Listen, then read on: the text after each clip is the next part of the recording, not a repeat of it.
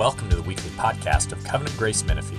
Each week, we gather to better understand the teachings of the Bible and how to live them out in our daily lives. We hope and pray that you're encouraged by this week's message. Today we will be in Revelation chapter 13. And I saw a beast rising out of the sea, with ten horns and seven heads, with ten diadems on its horns and blasphemous names on its heads. And the beast that I saw was like a leopard. Its feet were like a bear's, and its mouth was like a lion's mouth. And to it the dragon gave his power, and his throne, and great authority. One of its heads seemed to have a mortal wound, but its mortal wound was healed, and the whole earth marveled as they followed the beast. And they worshipped the dragon, for he had given his authority to the beast, and they worshipped the beast, saying, Who is like the beast, and who can fight against it?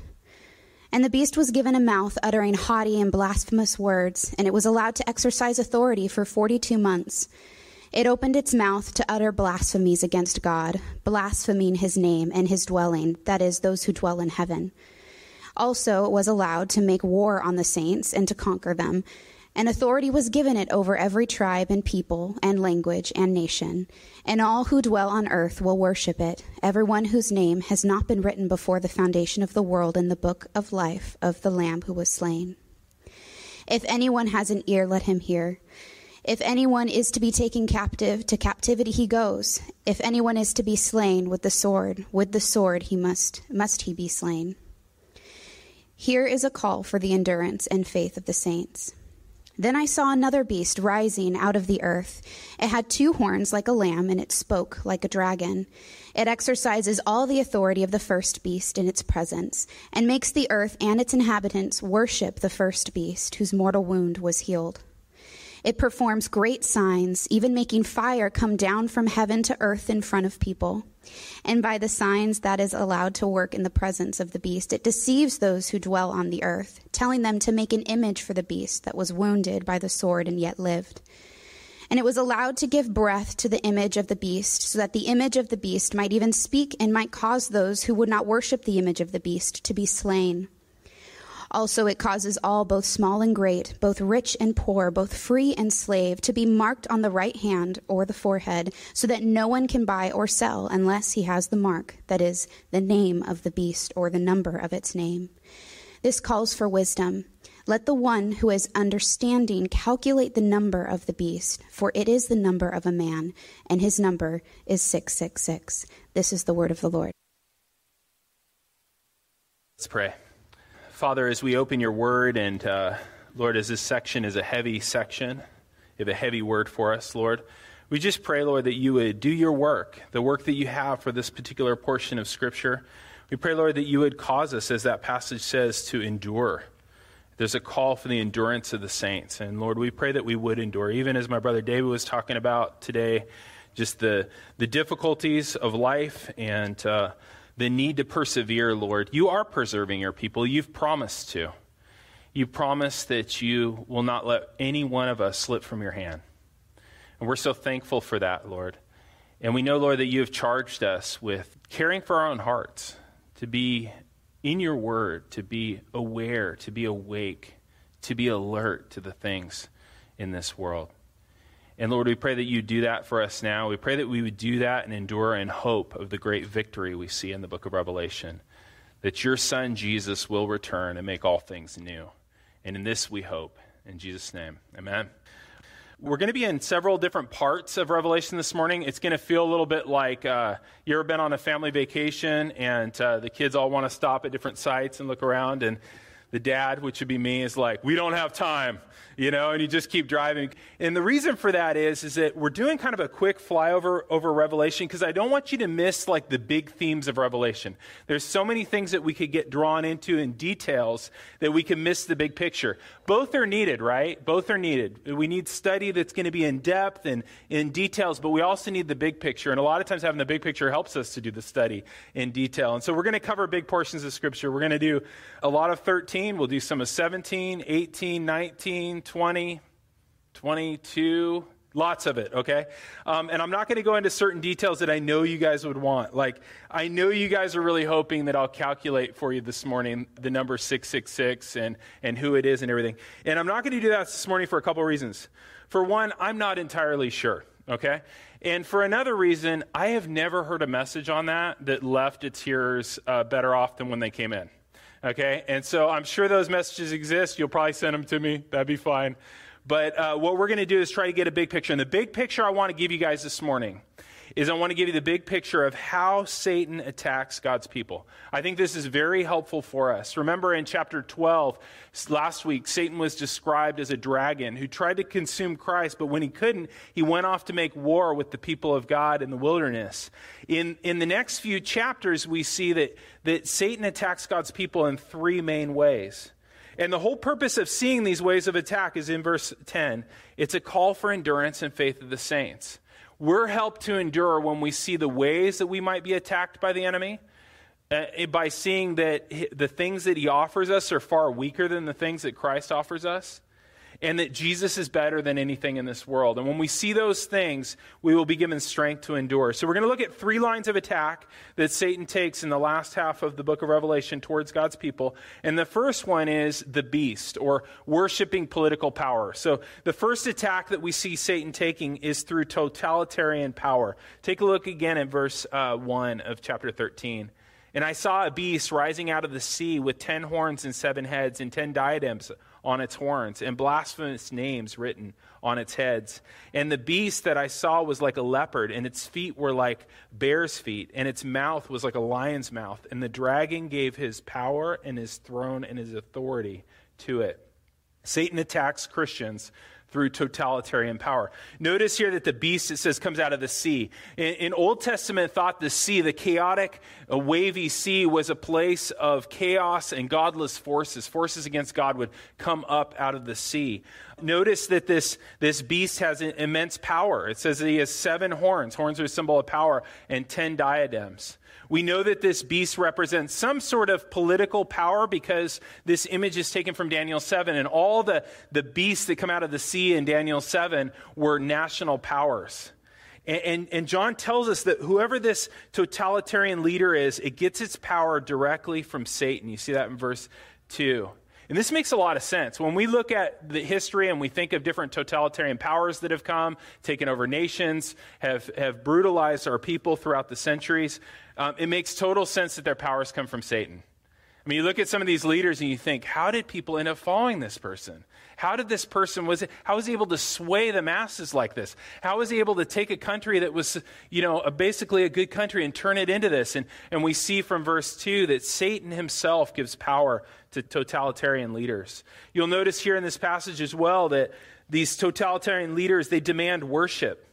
And they get that either through indoctrination or through fear. And we see both here. Take a look at verse 3. We see that the beast has a, a pattern of indoctrination to get people to follow him. One of its heads seemed to have a mortal wound, and its mortal wound was healed, and the whole earth marveled and followed the beast. And they worshiped the dragon that had given authority to the beast. And they worshiped the beast, saying, Who is like the beast, and who can fight against it? Right? And so there's this um, kind of pattern of getting people to believe in a particular leader and, and him showing, and, and in some ways, he's kind of trying to reproduce what Christ did in the resurrection here by looking like he is unstoppable, incomparable. This beast character demands authority and honor that belongs only to God. So some people drink the Kool Aid, right? And they follow the beast, and others cave in out of fear of death. Look at verse 7. Also, it was allowed to make war on the saints and to conquer them, and authority was given to it over every tribe and people and language and nation, and all who dwell on the earth will worship it. Everyone whose name has not been written before the foundation of the world in the book of the life of the Lamb who was slain. There are two kinds of people in this chapter. And there's two kinds of people throughout the whole book of Revelation. There's, there's the saints, which are those who worship God alone, and then there's what's called the earth dwellers those who dwell on the earth. That term earth dweller is kind of a technical term throughout Revelation for those who do not follow the Lamb, for those who worship worldly powers. The first century Christians that read this letter, we don't want to forget about them, they would have seen in this chapter a particular beast that they dealt with. And the beast that they dealt with was the Emperor Domitian. Domitian de- demanded worship. He actually demanded to be called Son of God, Savior, Lord, and King of Kings. You imagine living in a place where the ruler demands that you call him Son of God, Savior, King of Kings, and Lord of Lords, and you're a Christian? These are the blasphemous names it talks about in verse 1. And those who refused could either be cut off from, from society or they could be killed. And one of the common ways in the Roman Empire that these original readers would have been cut off from society is they would have been kicked out of commerce. They would have been kicked out of trade guilds. Perhaps they're, you know, you're a carpenter, or perhaps you work with metal or something like that. There were these trade guilds, and these trade guilds would actually have gods over them, and you would have to worship that god. Sometimes it was the emperor you had to worship to be a part of it. So it was a real mixture, not just of church and state, but of work and church. That there was a, a worship that was required of you to be a part of, of these trade guilds and be able to trade. And I think that's what they would have heard when they read verse 16, which says, Also, it caused all, both small and great, rich and poor, free and slave, to be marked on their right hand and their forehead, so that no one could buy or sell unless he was marked, that is, the name of the beast, or the number of his name. This calls for wisdom. Let him who has understanding calculate the number of the beast, and the number is 666. I don't think that this is likely to be a literal number tattooed on the skin. Remember back to chapter 7, do you remember the mark that believers had on their foreheads? That wasn't a literal mark. What was it? It was a way of God marking out his people in chapter 7, that they were marked on their foreheads. It comes from Ezekiel 9, where before God went through the city and judged it, he had an angel actually mark on the foreheads all of his people. It even think, makes you think back to Exodus, right? How, how the blood was on the doorposts of the homes. That God marks out his people. He knows those are his. I think there's something really similar going on here. That this mark is just a way of saying that those who worship the beast or worship God are plainly known to him as if it's stamped on their foreheads. Um, remember in chapter 2 in the city of Pergamum, the church in Pergamum, that when they were offered the choice of either you have to worship the emperor or die, Antipas, he chose death. A generation later in Smyrna, when their pastor Polycarp was given the choice of whether to worship the emperor or die, we saw that he chose death as well. Guys, this text reminds us something that we tend to forget, which is there have been many times and many places in history where it was literally impossible to live there as a Christian. That it was literally impossible to live in those places without renouncing Christ and worshiping the beast. There have been many times in history like that. There have been many times in our history recently like that. And the 20th century was a time like that.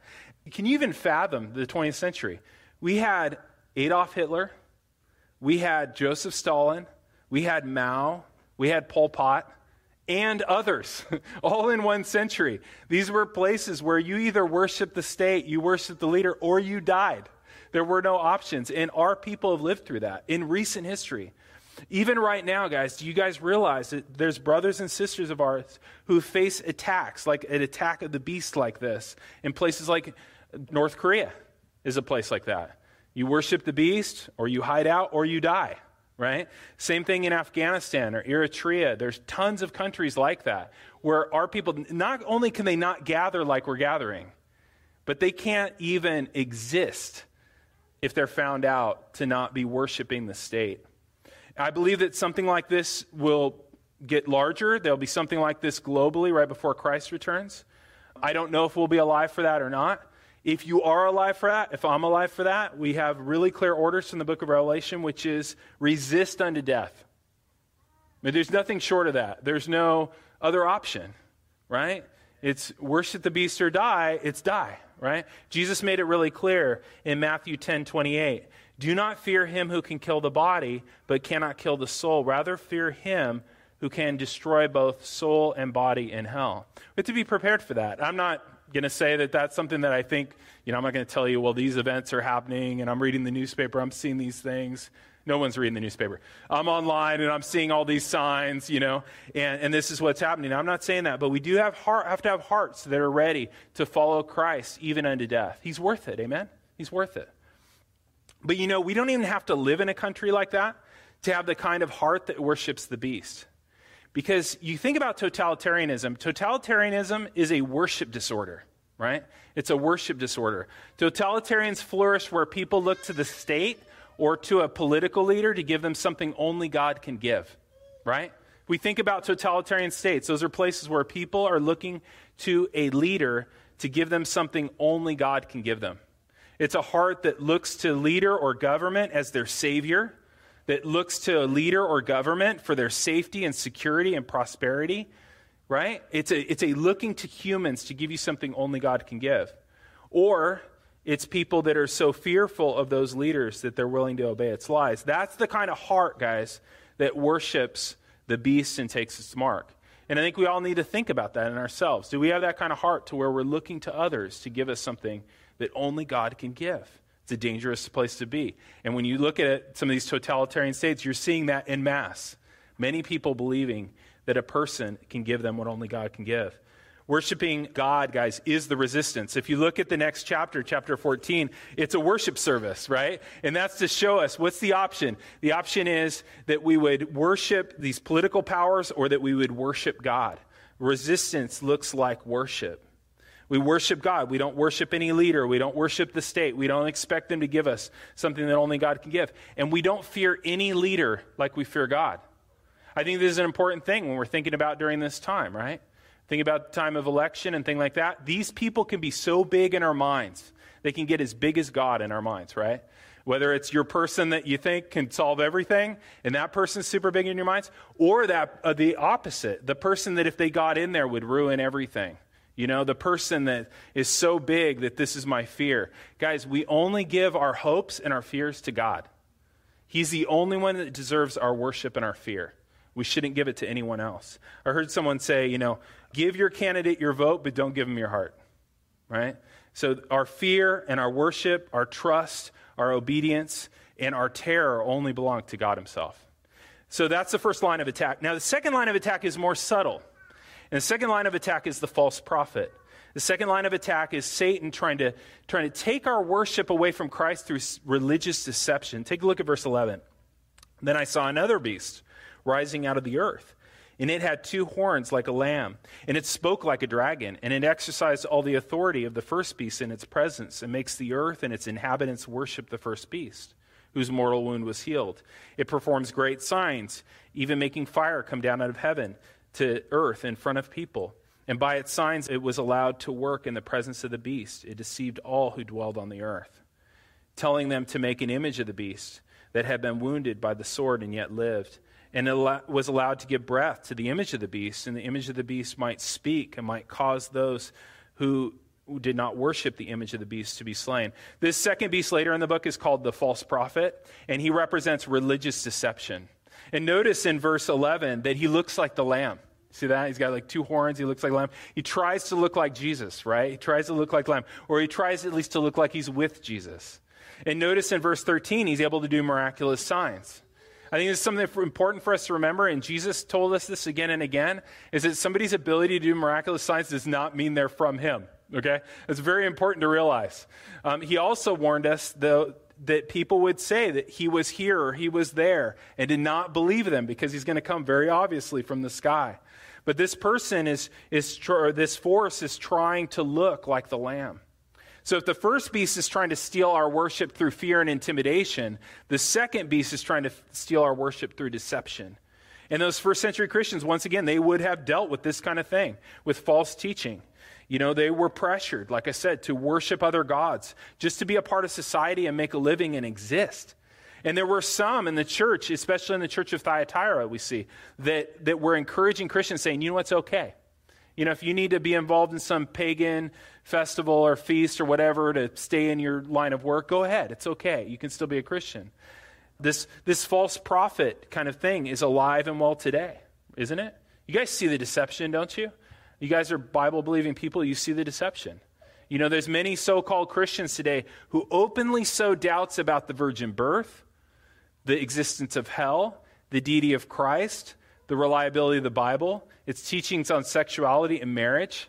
Guys, these are very basic beliefs of Christianity. You know, and I think it's so interesting to me when you see on social media, um, you see people reposting certain teachers and stuff that openly sow doubts about these things. I've even seen in our church, you know, before when I was on social media, I'd see people posting articles and stuff, and I'm like, do they not know that this person openly sows doubts about those things? Basic things, guys. And, if there's teachers out there and there's Christians out there that don't believe in the virgin birth and the deity of Christ and the existence of hell and the reliability of the Bible and its teachings on sexuality and marriage, you could just have a different religion. But don't call it Christianity. You can't take the foundational things right out and still call it the thing. But that's what the false prophet does. The false prophet looks like a lamb. It's like, oh no, I'm a follower of Jesus. But which Jesus? Right? Which Jesus? Here's the creepy thing. You could, according to this book, you could be thinking that you're worshiping the true God and all along be worshiping the devil instead. How would you know? This deception is strong. How would you know? Verse 11 shows, it says that the false prophet looks like a lamb, but what?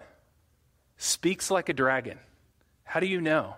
You know by its teaching, right? You know by its teaching. Guys, I would just implore you, especially these days, especially with everybody just kind of sharing different teachings and stuff because they felt right to you, test everything by the Word of God, guys. You actually have a Bible. You know, you actually have a Bible on your phone. You actually could Google a Bible. Like, you have a Bible. Test everything by Scripture, not by what you think the Bible kind of says. Okay? Be like, well, I think the Bible says something. No, look. You could look. You could look at the actual words. You don't have to kind of dig into your mind and think, well, I think the Bible said something like that, right? You can see what it actually says. Often, false teaching, especially the kind you see online, has this vague air of what Jesus would say or would have said or wouldn't have said about something, which is so strange that we would just trust this kind of impression we have of what kind of person Jesus is, and then we would test teaching by that when we have what he actually did say, right? And so, you know, when you see these teachings and you go, yeah, I think that's kind of in line with the spirit of Jesus, that's a pretty weak way to go, right? Which Jesus? The Jesus of your imagination? The Jesus of the false prophet? He looks like a lamb, but on closer inspection with an open Bible, you go, whoa, he sounds like the dragon. And the only way we're going to know, guys, is by Scripture. Guys, a Bibleless Christianity is easily a Christless Christianity, right? A Bibleless Christianity will not last long following Jesus. Uh, a Jesus of our imagination that just happens to agree with me on everything. It's amazing. It's amazing that Jesus in my mind is nodding and agreeing with everything I think. That's the first sign that you're not dealing with the real Jesus. Because as you see the disciples and when they hung out with him, he didn't nod and agree with everything they thought, right? He was constantly challenging them. If you're constantly kind of coming up against what Jesus says, you must be in the Word because that's the way he was. So that's what the false prophet's all about. He wants to swap out God. So you here you are worshiping God, and he wants to swap God out for a false one without you even noticing. That's what he does. That's what he's about. And that's why it's vital to know the Word, guys. The Word of God is your protection against the false prophet. Um, this is the way to know. And I was thinking about this morning. This is kind of an interesting thing. Remember the mark of the beast thing? I know you guys want me to talk more about that. Remember the mark of the beast thing? You remember like where the mark of the beast was? It was on forehead and hand. Can you guys think back in the Old Testament to something that the Israelites were told to put on their foreheads and on their hands? Guys remember? Take a listen to this. Hear, O Israel, the Lord your God, the Lord is one. You shall love the Lord your God with all your heart, with all your soul, with all your mind. And these words that I command you, you shall have today on your heart. You shall teach them diligently to your children. You shall talk of them when you sit in the house. You shall when you walk by the way, when you lie down, when you rise up. And then listen to this. You shall bind them as signs on your hand and between the frontlets of your eyes. As God's word is your protection against these things. Because I think we can be very consumed about all the details. One of the most important things is that we're consistently in the Word. And then we have another subtle attack. The third attack, which is also very subtle, is Babylon. For this, you're going to have to go to chapter 17. The third line of attack against the church is through materialistic seduction. So you have kind of the kind of totalitarian leader, you have religious deception, and then you have, thirdly, you have materialistic seduction. Take a look at Revelation 17, verse 1. Then one of the seven angels who had the seven bowls came and said to me, Come, I will show you the judgment of the great prostitute, who is seated on many waters, and whom the kings of the earth have committed sexual immorality.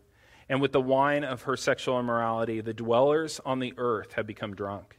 And he carried me away in the spirit into the wilderness, and I saw a woman sitting on a scarlet beast that was full of blasphemous names, and it had seven heads and ten horns. And the woman was arrayed in purple and in scarlet, and adorned with gold and jewels and pearls, holding in her hand a golden cup full of abominations and the impurities of her sexual immorality. And on her forehead was written a name of a great mystery Babylon the Great, mother of prostitutes and of earth's abominations. The third line of attack here is materialistic seduction. John here calls this line of attack Babylon. Um, Babylon, as you'll remember, was Israel's ancient enemy, right? Babylon is the one that like destroyed their temple, put them in captivity for 70 years, like major level enemy. Known for idolatry, known as one who would uh, seduce the nations into idolatry. Now, Babylon, though, guys, was gone for a long time. It was over five centuries before it was destroyed. And so John is using the city of Babylon as a symbol for the idolatrous culture there's two cities, guys, when you look at the end of Revelation, there's two cities in the book of Revelation. There's the New Jerusalem, which is in heaven, and then there's Babylon, the culture that's here on earth. And they're described as two women. New Jerusalem is described as a bride, the bride of Christ, the bride of God. And then you have Babylon that's described here as a prostitute. You have the, the city of God in heaven, and then you have the city of man on earth. And every single person, including every single one of us, lives as a citizen of one or the other city. There's a tale of two different cities here. Babylon looks beautiful. Take a look at verse 4. She looks like a woman that's in purple and scarlet, adorned with gold and jewels and pearls. But then when you look inside the cup in her hand, it's full of abominations. Babylon here, guys, represents a culture of idolatry. All this talk about sexual immorality in this chapter is really the Old Testament's way of talking about idolatry. Certainly, that culture of Babylon has sexual immorality, but even deeper, that sexual immorality is really a picture of idolatry. Just remember in James 4 4, he, he calls out that church. He says, You're adulterous people. It doesn't mean they're all committing adultery, it means that they're idolatrous. It's a way of calling out idolatry. Um, what is idolatry?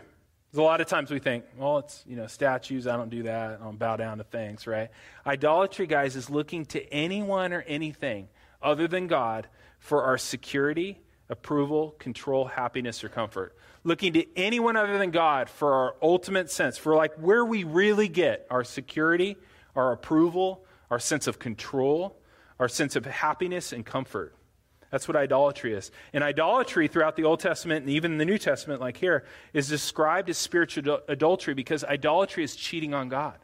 God should be our number one love. God should be the one that we find all our worth in. And yet we find it in other created things. And He takes it as if it's cheating on him. And one of the most common forms of idolatry that we see in the New Testament is uh, trusting in wealth instead of God. And Jesus talks about this a lot, right? You can't serve God and mammon, you can't serve God and money. That it can become a God for you. Jesus talked extensively about how wealth kind of leads us away from God. It's like a, it's like a magnet that kind of pulls our hearts away from God. And we've all experienced that, right? All of us have lived in times when we were totally broke. Totally broke totally just waiting for each little bit to buy the next thing, to difficulty paying our rent, all those things, right? And we remember how close we walked to the Lord during that time. And then what happens? You know, you get a little more affluent, you get things a little more under control, and what happens? Your heart drifts away from God. And Jesus talked about this. He talked extensively about how wealth does that. If the beast tries to steal away our worship through fear and intimidation, and the false prophet tries to steal our worship through, through deception, Babylon force tries to steal away our worship through materialistic seduction. That's what Babylon does. And um, for the seven churches, Rome was that kind of place for them. You know, Rome had a lot of wealth, a lot of things to offer. In chapter 18, it calls those things cargo. Take a look at Revelation 18 12 cargo of gold and silver and jewels and pearls and fine linen and purple cloth and silk and scarlet and all kinds of scented wood and all kinds of articles of ivory and all kinds of articles of costly wood and bronze and iron and marble and cinnamon and spice and incense and myrrh and frankincense and oil and wine and fine flour and wheat and cattle and sheep and horses and chariots and slaves that is human souls that's what she had to offer. You see at the end of that list how evil this materialism is. This materialism that, I mean, how evil do you have to be? How idolatrous do you have to be to sell people? Right? That's on her list of things she sells. She sells human souls. Our culture, guys, is not free from that kind of evil, is it? Right? We think about what we are willing to do to have the material things we want. Babylon's alive and well today. You guys have probably heard the saying that you should uh, use things and love people, not use people and love things, right? That's the heart of materialism, right? The heart of materialism is to love things and use people when we should be using things to love people. Materialism, guys, will get you to, to love what you should use and use what you should love. Whether that's using people in your workplace, whether that's using your family, whether that's even using the Lord Himself. I mean, there's a lot of theology right now that would use the Lord, right, to get the things that we really want. Remember the Laodiceans? They were rich, right? They were, they were in touch with Babylon. They were connected with her, right? And they were what? They were lukewarm. They were lukewarm because they were under the materialistic seduction of Babylon. Listen to how they talk. They said, I'm rich. I prosper. I need nothing. And Jesus said, No, you're wretched. You're pitiable. You're blind. You're naked. It's interesting that, like, for churches like Laodicea, and I think most likely if we were going to be attacked somewhere, this is the place we'd be attacked is that it wasn't the beast that got to him, it wasn't the false prophet that got to him. They didn't have to. Babylon had already got to him, right? There's three lines of attack here. And I, I, think we're particularly prone to this. I know I'm particularly prone to this. Guys, we live in a time of unprecedented prosperity, okay? This has been a bummer year, no doubt about it, okay?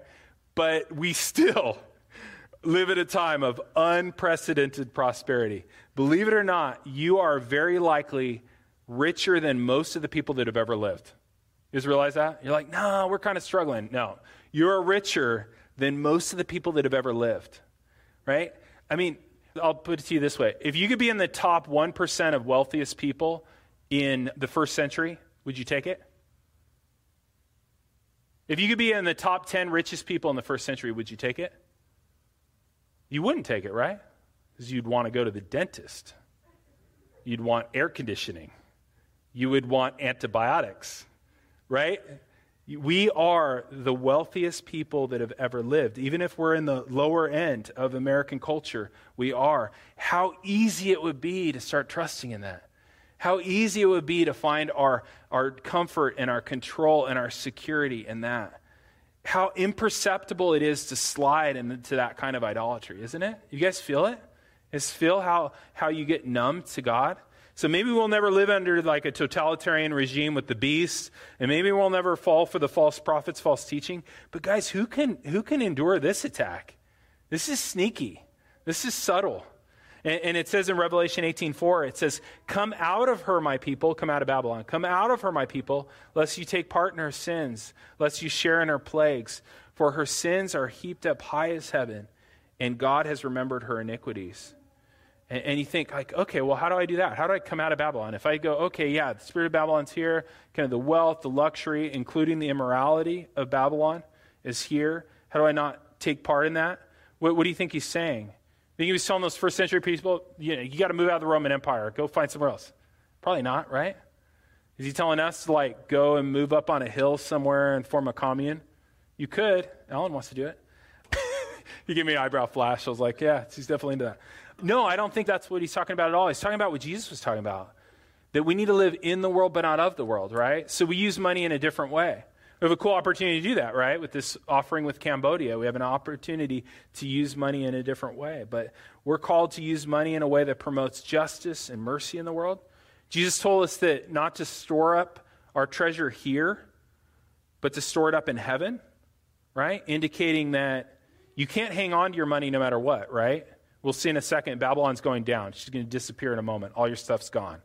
When you die, all your stuff's gone. When he returns, all your stuff's gone. You can't hang on to it. You can't take it with you in death, right? But you can send it on ahead, right? We can send it on ahead by giving. And so the book of Revelation helps us endure by showing us the attacks of the enemy showing us that everything it offers is weak and that Jesus is better. So, what I want to show you real quick, and this is where we drive really fast, I want to show you the destruction of all of these forces in the book of Revelation because it's kind of cool. He introduces the dragon, um, the false prophet, and the beast, and Babylon, and then they get destroyed in reverse order. So, right here, Babylon gets destroyed. Babylon's wealth cannot save you. All the wealth and possessions in the world will evaporate in a moment at the coming of Jesus. Take a look at Revelation 18 10. It says, Alas, you great city, you mighty city, Babylon, for in a single hour your judgment has come. And what you see in the context of that is the world, and they're weeping because they trusted in this materialistic thing, and all of a sudden at the coming of Christ, it's gone. And they're weeping over it. They're like, This was everything we had. What's so cool, guys, is that we don't weep because our treasure has just arrived. Jesus Christ himself. And he's going to replace the city of Babylon that's on earth, he's going to replace it with the new Jerusalem coming down out of heaven. We'll see that in a few weeks.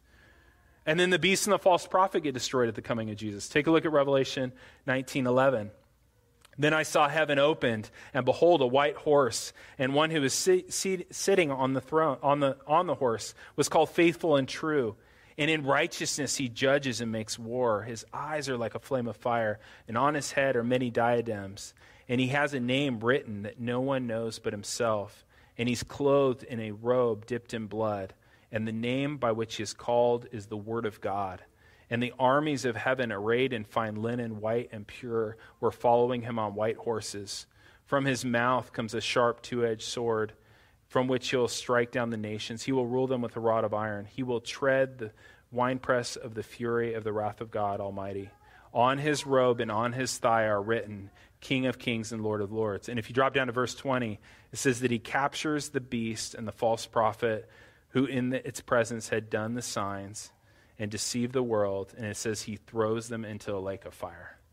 And what's so cool about this, guys, is that Jesus, who's called faithful and true, he replaces the false prophet. So there's deception in this world, right? There's false teachers in this world. There's a spirit of deception here. Jesus comes, he's faithful and true. He replaces that. He makes the world a place of truth, a place where you can trust the things that you hear. And then Jesus, it says, who's King of kings and Lord of lords, he replaces the beast. You guys realize that Jesus is going to replace every ruler on this earth and reign here forever? You guys realize that?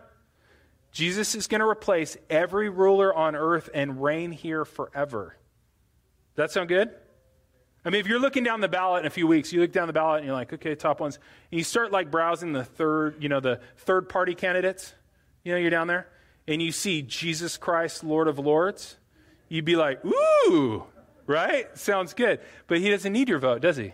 Right? The Father's elected him before the foundation of the world. He will come and he will rule this place and remove all the rulers of this world. And then you have the grand finale, the destruction of Satan himself. And I don't believe these are all different events. I think these are all descriptions of the same thing. They're all three descriptions of his coming and his removing of all evil. And so you see this replay. Take a look at it in chapter 20, Revelation 20, verse 7. And when the thousand years had ended, Satan will be released from prison and he will come out to deceive the nations and at the four corners of the earth, Gog and Magog, to gather for battle, and their number is like the sand of the sea. And they marched over the broad plain of the earth and surrounded the camp of the saints, the beloved city. But fire came down from heaven and consumed them. And the devil who had deceived them was thrown into the lake of fire, where the beast and the false prophet were, and they will be tormented day and night forever. This is a cool picture because Satan makes this one last lunge at the church, right? Makes this one last lunge at God's people, and he's got all the world against them. And then what happens? Not much of a battle, you know? They get all their troops, they're coming out, and then what happens? They're flamed out. It's over. It's amazing. It wouldn't make a great movie battle scene, right? They just get vaporized, right? Satan's presence, guys, is going to be removed from this world. Have you thought about that lately? Can you even imagine what this world is like without evil, without Satan, without sin? He's going to remove it. How'd you like this world without Satan in it? That's going to happen. And not only that, but the throne of Satan on earth is going to be replaced with the throne of God. One last scripture reading, and it's Revelation 22 3.